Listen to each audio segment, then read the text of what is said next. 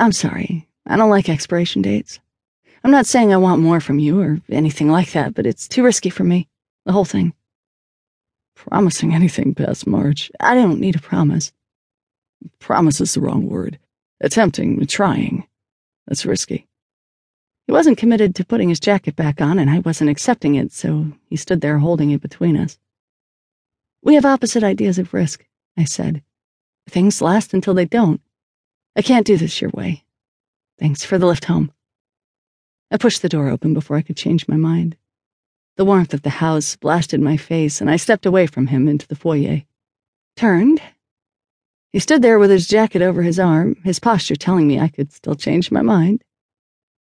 Nice running into you, too, I said. I'm still looking for the glove. I'll have it sent if we find it. Okay, he said. Okay. Bye.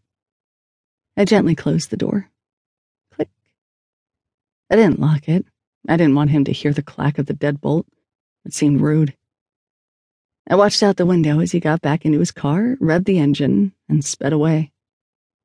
I ran into my room, threw off the shoes, and got under the covers. It seemed as though it took forever to get warm.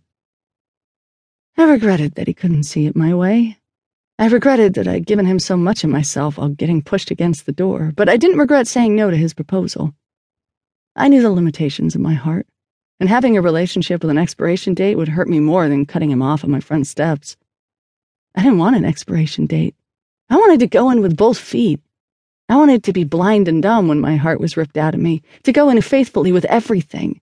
So when I stood alone again, tears welling up, I could tell myself that he was the asshole. He'd fucked up. He was awful, and my mother was right. Too good looking, too talented, too rich. How was I supposed to soothe myself if I went in knowing when it would end? Cynical. The whole idea of it was cynical.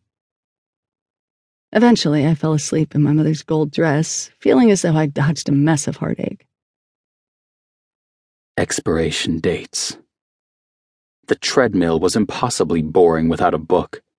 Free weights were no better, unless I had an audiobook in the headset. Counting reps literally caused me psychic pain. The urge to run was so strong. This I could do. Climbing up a hill I could fall down was good. I could give it attention, and the stakes were high, because falling could lead to a career killing broken bone. Things last until they don't. I threw myself up the hill and back down again, one step at a time. I'd built the charms in my life one at a time, and one at a time, they'd collapsed. So, one at a time, I'd have to build them again. I didn't have women in Los Angeles, yet the hopefulness of that thought brought Vivian to mind. I tried to shake her as I climbed. I had reasons for the rules. So, no. But I tasted her in my dry mouth, heard her in my gasps. Once her voice came to my mind with its talk of expiration dates, I couldn't shake it.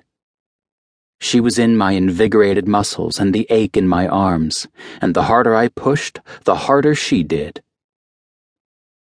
Maybe I could break the Los Angeles rule.